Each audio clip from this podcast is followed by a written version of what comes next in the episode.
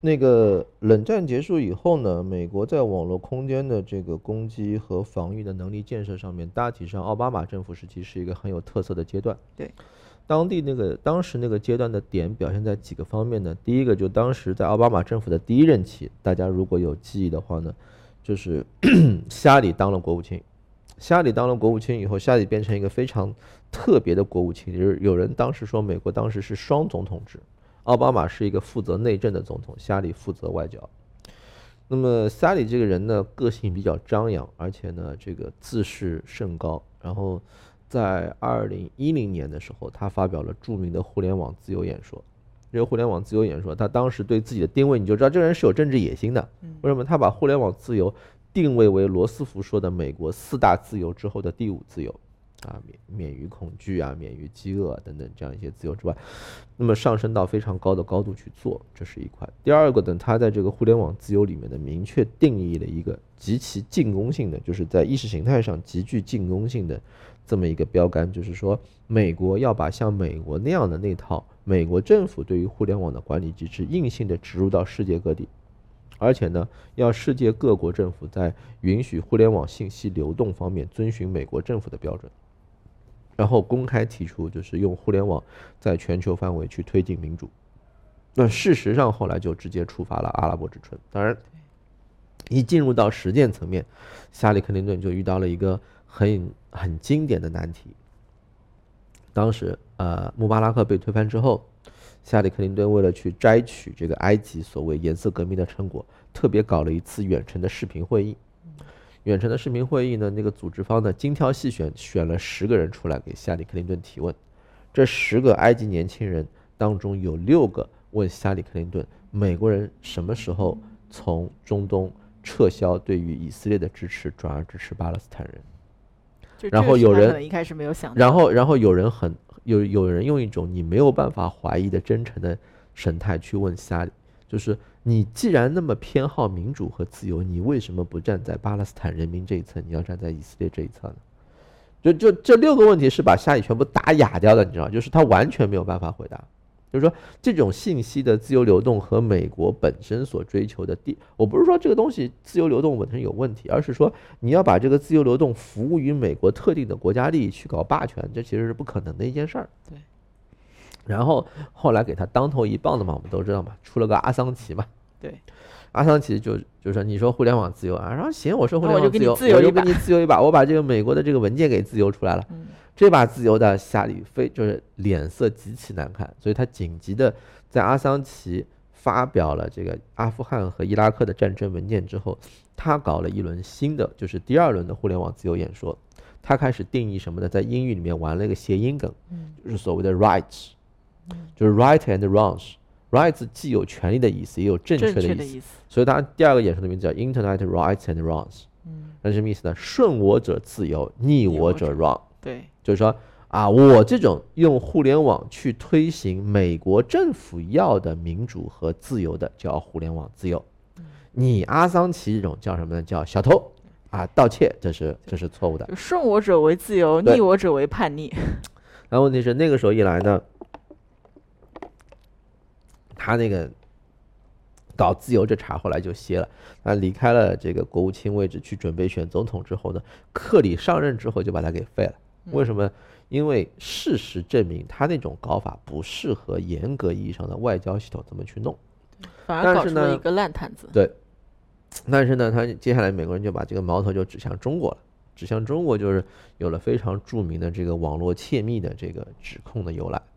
他的这个指控的逻辑是什么呢？其实大背景是这样的，就是美国从从一九九一年冷战解体，呃，苏联解体，冷战结束，呃，后来福山教授提出著名的历史终结论以后，他就一直解决不了一个问题：中国为什么没有解体？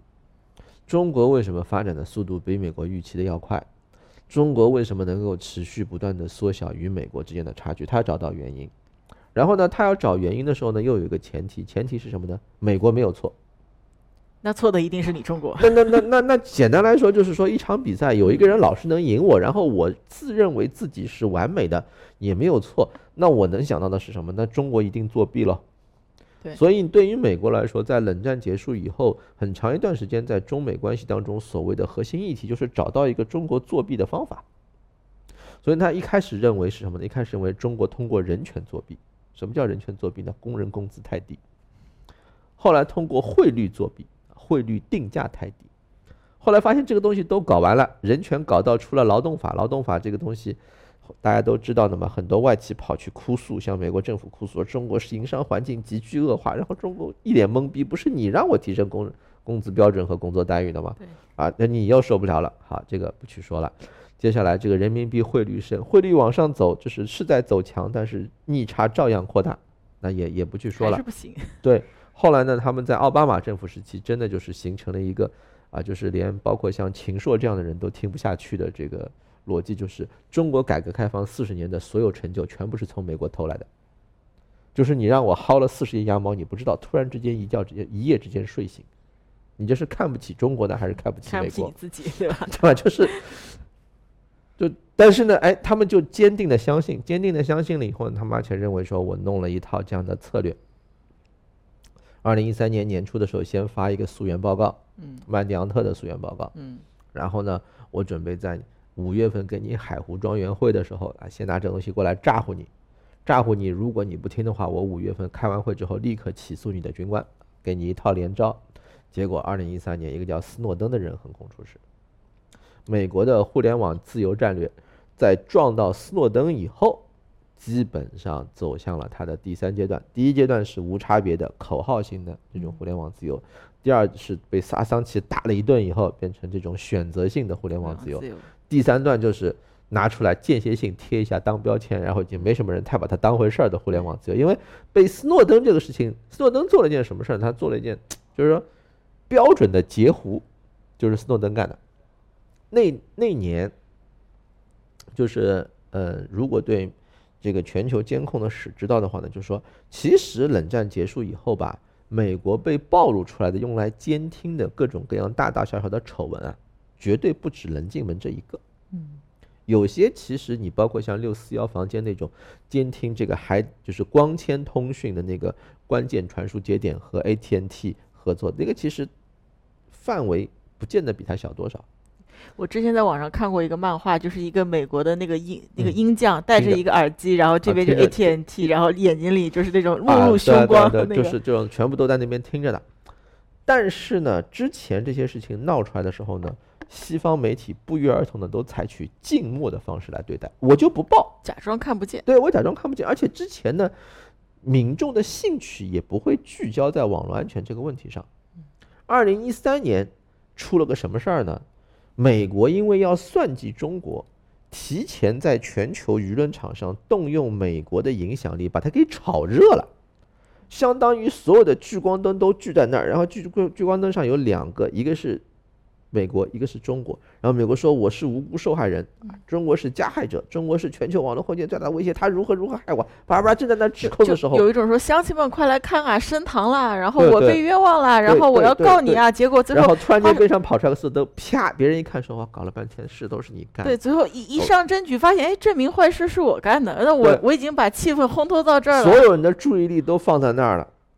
所有人的这个声，这个关注点都放在那儿了，然后突然之间，他的这一波截胡抖出来，抖出来什么呢？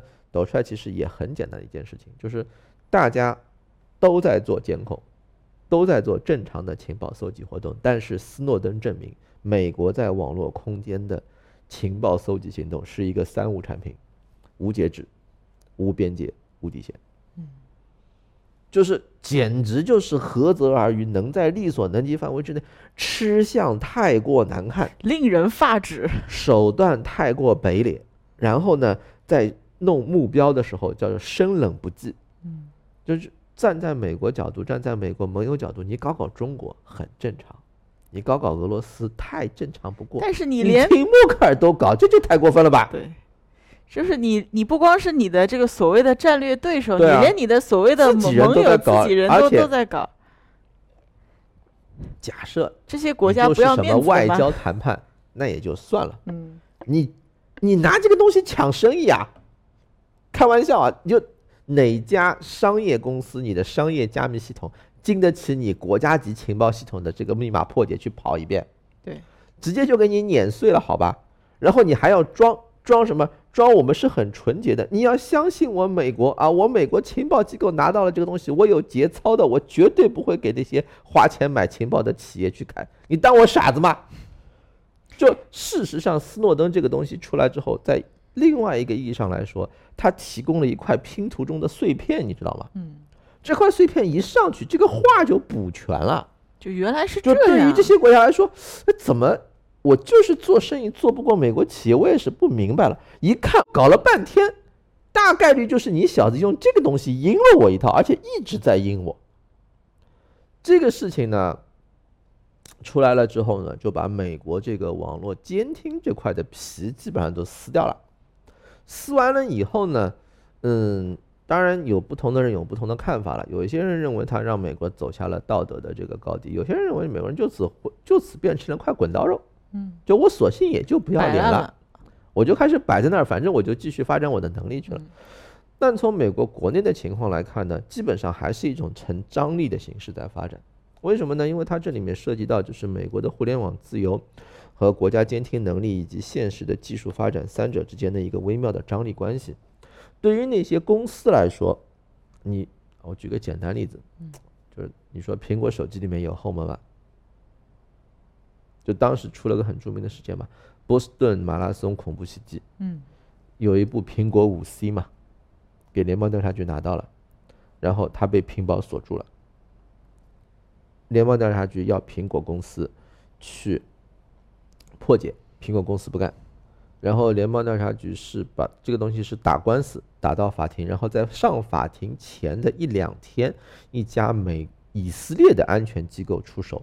把这个东西给破解了，这事儿就这么给过去了。说是用了一个苹果的漏洞，但实际上后来是什么呢？后来那年正好那时候我还能去美国开会，那个那那个联邦调查局那个起诉官来了，说起这个官司，嗯，苹果公司人也来了，也说起这个官司。后来差点在会上没打起来，呃，就后来吵什么呢？他就说：“你们是要我们帮你破解吗？你们不是要我们帮你破解。”你需要我给你弄一把万能钥匙，就是什么都能看。就是说，他以这部手机要解锁为名，要求苹果公司给他开发一个低加密版的 OS 系统，然后呢，要具备所有的苹果手机都具备一个功能，就是你的苹果手机一旦被联邦调查局捡到，它就可以歘给你刷一个低版的 OS 上去，然后里面数据还不掉，接着它就可以随便翻了。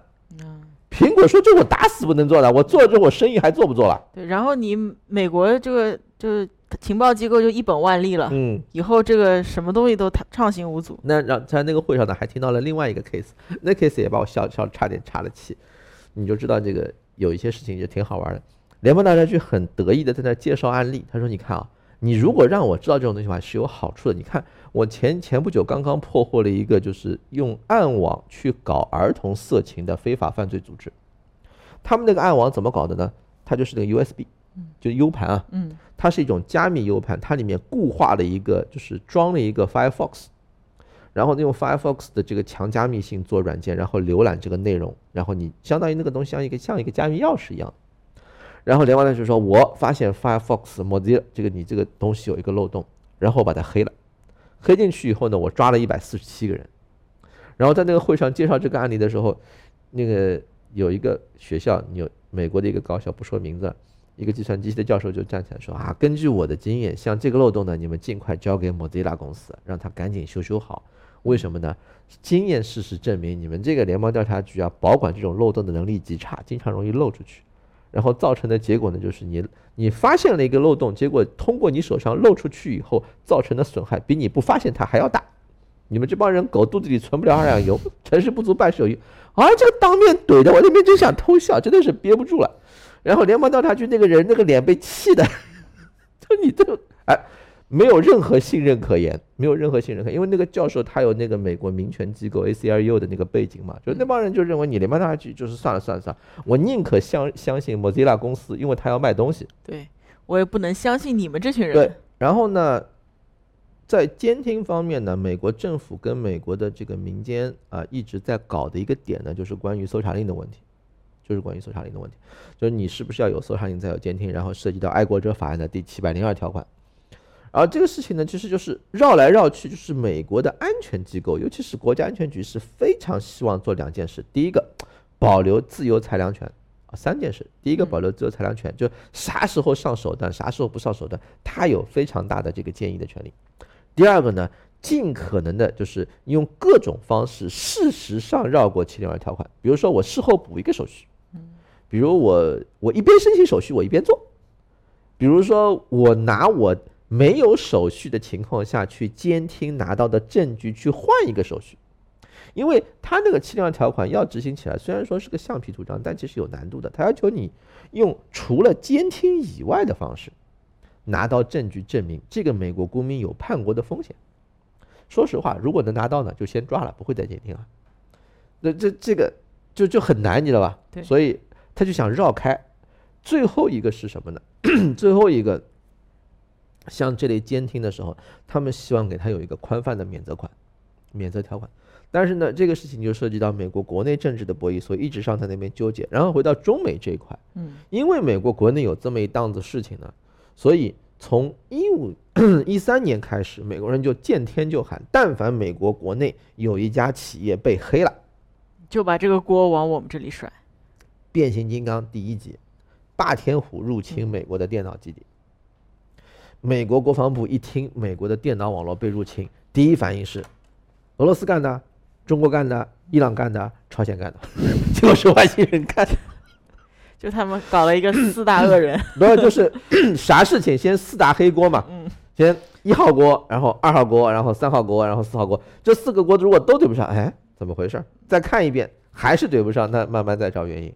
就就因为那个锅扔起来实在太爽了嘛。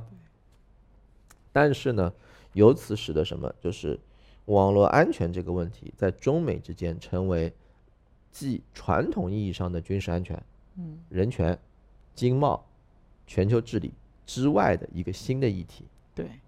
那么从实践上来看呢，简单介绍一下中美间的发展。就大体上，在一五年到一六年之间有一个短暂的，你称之为叫做。呃，一三年到一六年之间，你称之为叫做蜜月期也不合适。有一个跟现在比起来，肯定能够叫良性互动期。那比起现在是良性太多了，比起现在舒服多了。啊，就是就是就不管怎么吵架，不管怎么骂，互相怎么样去弄，但是双方这个沟通跟交流一直是没有断过的，这是第一。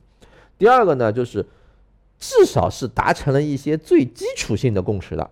对这个最基础性的共识呢，还真不是建立在两家简单的国家利益上那种共识，还真有那么一点，就是共同体的味道。但中国一向是这样的了，那个时候美国多少还是有那么点关切的。但是后来时间长，美国的这个制度的劣势发扬出来，就是你落了说这话落不下去嘛，对吧？那这个这个事情就就就比较夸张了。当然现在不谈了了，自自打董王一刀在上面。砍下去，把整个中美关系推到轨道外之后，就已经到了一个不能描述的状态了。而且你会发现，就是国家安全当中，美就网络安全事实上让位于地缘政治嘛，嗯，是让位让位于地缘政治。然后这个网络安全以另外一种形式出现，就是说，呃，古典意义上的意识形态安全，混杂在就是用网络技术手段包装的各种各样事件和形式当中。在这个地缘政治和中美关系信任恶化的情况下，通过非网络的焦点问题散布出来，这个说的有点绕。简单来说，就是台湾开始窜进来，嗯，在这个以网军的形式去推。这很多事情，然后焦点呢是在一些看上去第一眼跟国家安全不相关的日常生活和民生事件当中，用那种狂暴水军的形式，我就硬冲，冲呢也不是推严格，一四五零啊，对，也也就他也不是推严格，他甚至不介意扮演左右手互搏的角色，目的什么就是撕裂、捣乱、捣乱、撕裂。他以撕裂和捣乱的为这样的，这这个是一种全新的威胁和挑战了。当然，这种全新的威胁和挑战，嗯，怎么说呢？你看你从什么角度去看了？你单纯从这个事件本身来说，它有的时候可能还真挺难对付的。但是你放在大的那个安全战略博弈的角度上来说，又不是什么特别大的事儿。对，但是就是在在现在这样一个已经回不到过去，甚至会越来越严峻的严峻的这个情况下，包括这次西北工业大学的这个事情，很明显的就是给我们提出了更大的挑战。我们要如何在这个新的这个时期去应对这样一种大到就是说，呃，我们看到就是国家级国家级别的攻击，小到一些一四五零在网上各种鸡毛蒜皮的 一点点小事都要浑水摸鱼、左右互搏。那这样一个复杂的环境里面，我们应该如何去应对？嗯，这边我就要介绍大家要去要去学习文件，实话实说就是要去学习文件。二零一六年四月十九号，那个总书记开过那个网络安全和信息化工作座谈会，在那上面他发表了个讲话，那个讲话的全那个讲话其实就是那种级别的讲话，其实理论上一开始都是内部的，或者它是带秘籍的，但是那个讲话的原文大概一到两个星期之内就向全国发出了，这里面他讲了几。就是对于网络安全啊，包括解决这些问题，从攻防到内容治理，它都有非常详细，但是又是高度凝练和概括的这么一些要求，或者说一些认识，这些东西帮助我们作为一个认识框架，帮助我们就是用，就大家都很多时候喜欢讲政策，而现在我中国最高的决策者，相当于一个提纲挈领的这样一个东西，实践的角度，嗯，给你把这个话其实都已经说透了，后面就是你怎么去贯彻落实去做到的问题。对，比如说什么是网络安全？网络安全的本质在对抗，对抗的本质在攻防两端的能力较量。所以网络安全是什么？你不要去跟我讲理念，你不要跟我去讲价值。网络安全本质上是一个能力问题。这个能力，一个是包括你有什么样的技术，你是你有什么样的产品；第二个是你手头上的这些技术也好，产品也好，资源也好，你有没有能力把它给用好？你能不能用好？嗯，就你不能说我只会打副仗。你说啊，我你给我一千艘歼星舰，我能统治整个宇宙？废话，你给我我也行啊。对吧？就就没有那么没有这么多充沛的资源吧？那这个目标怎么样去实现？对，那就穷穷仗有穷仗的打法，富仗有富仗的这样一种打法。然后呢，这里面重点是什么？一个就是安全观，就怎么样认识和理解网络安全观。比如说，网络安全是整体的啊，不是割裂的，就是牵一发动全身的。比如说，网络安全是动态的，不是静态的。原先是什么？这种静态和动态系统是什么？如果你是静态系统，有人经常说啊，我内外网隔离如何如何。你内外网隔离，人家有跨越空气闸的专用设备，像我刚才说的，它两个 USB 接口或者两个 RJ45 网线接口相互之间组个局域网通讯，跳跳跳到一个你电磁屏蔽没做好的地方，然后它啪发出去三英里远，这东西你怎么整？然后内外网隔离另外一个实践性的应用例子，你如果刚才说那个是假设，伊朗的阵网病毒，嗯。伊朗被阵亡病毒打的，那可是他纳坦兹离心厂内部的这个控制高速离心机的工业控制网络，这东西绝对不连在互联网上，但是依然被攻击，一样被打了。然后他被发现的原因是因为双重误会，什么双重误会呢？第一个，去分发那个就是阵网病毒的那个技术员手欠，他改了技术参数，让他从感染西门子的工业控制系统。变成可以感染非西门子工业工工业控制系统的其他软件。第二个，一个天知道的误会，就是有一个伊朗的技术员违反操作流程，把一台办公室的电脑带回家，接到了公网上干私活，结果导致这个阵网病毒从这个电脑上漏到公网上去。它不是投放在公网上的，它是专门投放在你内网上的。就如果没有这两个巧合，都他都不会出现。对，所以在这样的情况下，你会意识到，就是说，一个它是。就是说，你没有办法保障永远的安全。第二个，你必须假设什么？就是任何安全系统都会被攻破，甚至任何一个系统，当你在那儿用的时候，就敌已在内。某种程度上，你做的是一种，我们就所谓的那个叫做 hunt，就就是猎人和猎物的游戏。就是我在内部是去做威胁猎杀的。国内一些成熟的能力性厂、能力型厂商，包括像三六零啊、奇安信啊、安天啊。包括后面安恒啊等等这样一些，还有绿盟，我我印象中有这么几家，可能不全，那就是都有慢慢的就形成一些共识。比如说他他开始去发展和完善威胁猎杀的概念，就我假设对方已经攻进来了，嗯，然后我在里面持续的进行这样一种威胁的猎杀。第三个，你这个网络安全是开放的，不是封闭的。什么叫开放的？不是什么样的计算机最安全？有我告诉你，有一种叫 A 二级计算机是最安全的。A 二级计算机的第一套标准是什么？永远不通电。不通电？哎，不通电，对，没听错。就是用电池来。不不不不，它它不开，你懂吗？它不开机，你懂吗？不加载电源。哦，它安全啊，它存在计算机里面的信息不会灭失。它从这个角度来说，那我就是把它当硬盘用了。啊不不不不，那台 A 二级的机器，一台什么样的系统达到 A 二的标准？第一个，它不插电源；嗯，第二，整个这台机器被裹在一团水泥里，哦，然后这团水泥被放在一个像 Knox 堡级别的地下金库里面的一个保险箱，然后这个保险箱的剩余空间用神经毒气填满，天哪，真的有这然后？在然后在地面然后在地面上放一个装甲师，我可以保障存在这个机器里面的信息绝对安全。你就算砸一个原子弹过来，都不会少一个字节，但它没用。天哪，这个不是我编的东西啊，这个是美国二十世纪八十年代计算机的那个彩虹书系列里面描述的最高的 A 二等级。然后他就告诉你，在计算机信息系统里面，你要实现绝对安全，就等同于该信息系统不可用。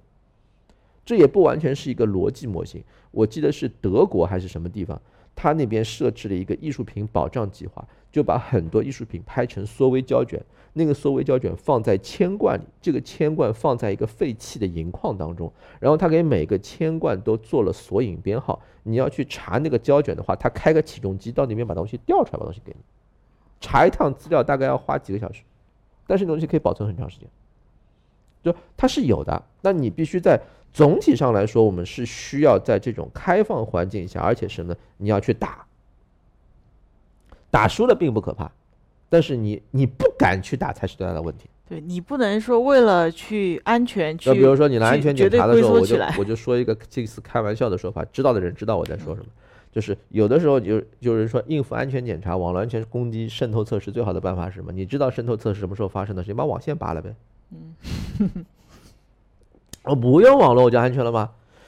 就 就但问题是，大多数情况下你不知道别人什么时候测试啊，对啊，你不知道别人什么时候攻击，对吧？你要不就永远不用。对，就像你回到一千年前，绝对对不会有网络攻击，因为那个时候根本就没有网络。对，但问题是，如果说别人用了网络，你处在一千年前，那真的在别的地方打起来的时候，别人转手就把你灭了。对呀、啊这这是没有意义的这样一种防御。然后呢，就是网络安全是相对的，而不是绝对的。没，而且这这里面真的是战略性的判断，叫没有绝对安全，要立足基本国际国情保安全，避免不计成本追求绝对安全，那样不仅会背上沉重负担啊，甚至可能顾此失彼。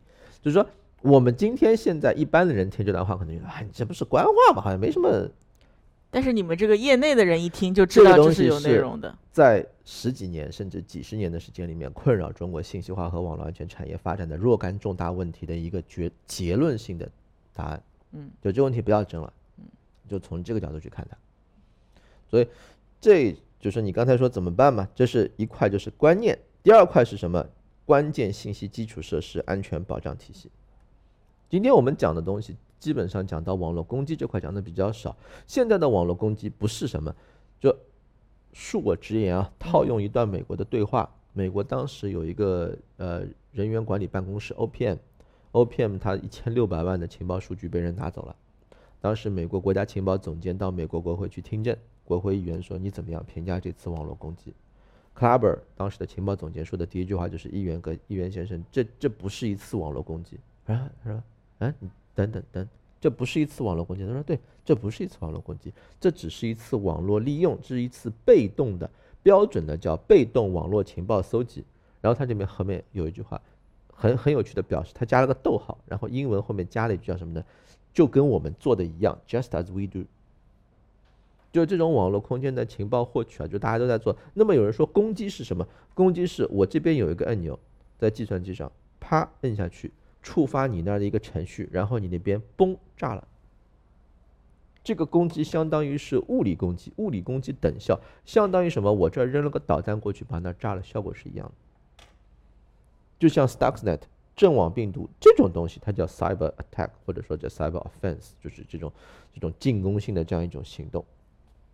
然后呢，所以我们要保障关键信息技术是对于大国来说，对于中国这样的大国来说，网络空间的能力优先表现为什么？是网络安全防御能力。为什么？因为我们不是靠网络攻击当饭吃的，我们是靠发展数字经济、发展产业、改善人民生活，这个是关键。这个时候要求就是保障家园的安全。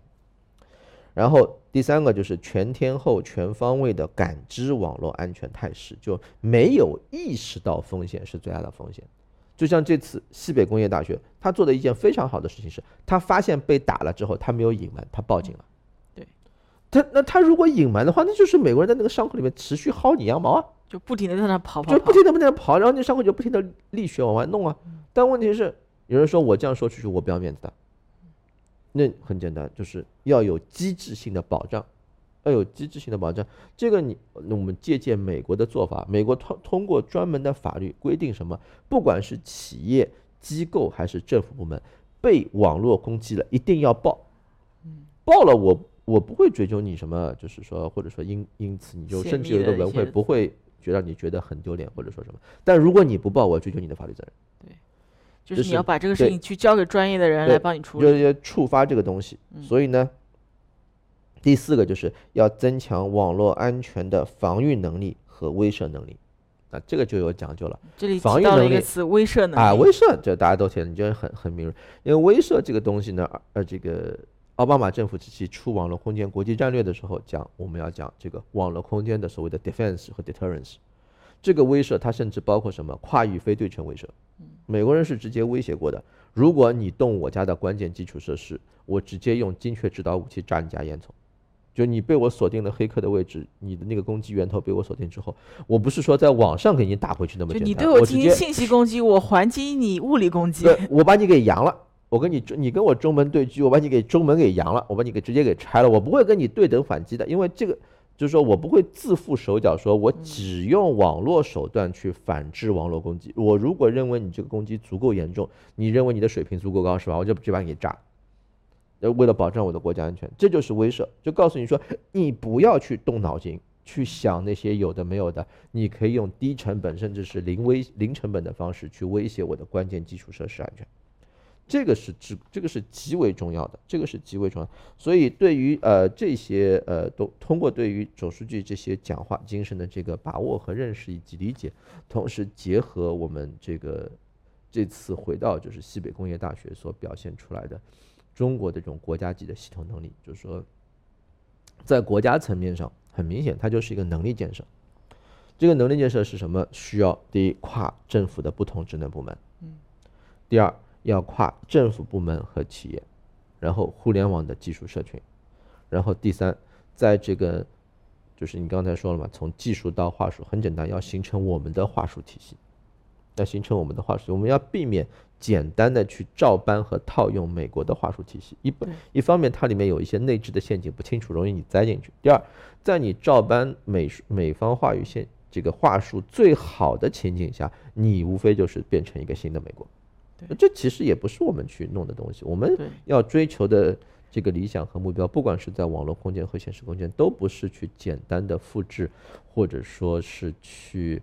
嗯，去借鉴美国的霸权的这些东西，我们关注的是自身的，一个是我们的合理利益，第二个其实我们是希望能够建立一个更加美好的新世界。这个美好的新世界应该摆脱被霸权支配的这样一种阴影和恐惧，推动人类我们讲的网络空间命运共同体的这样一种建设。那么今天的节目就到这里结束了，我们下次再见，拜拜，拜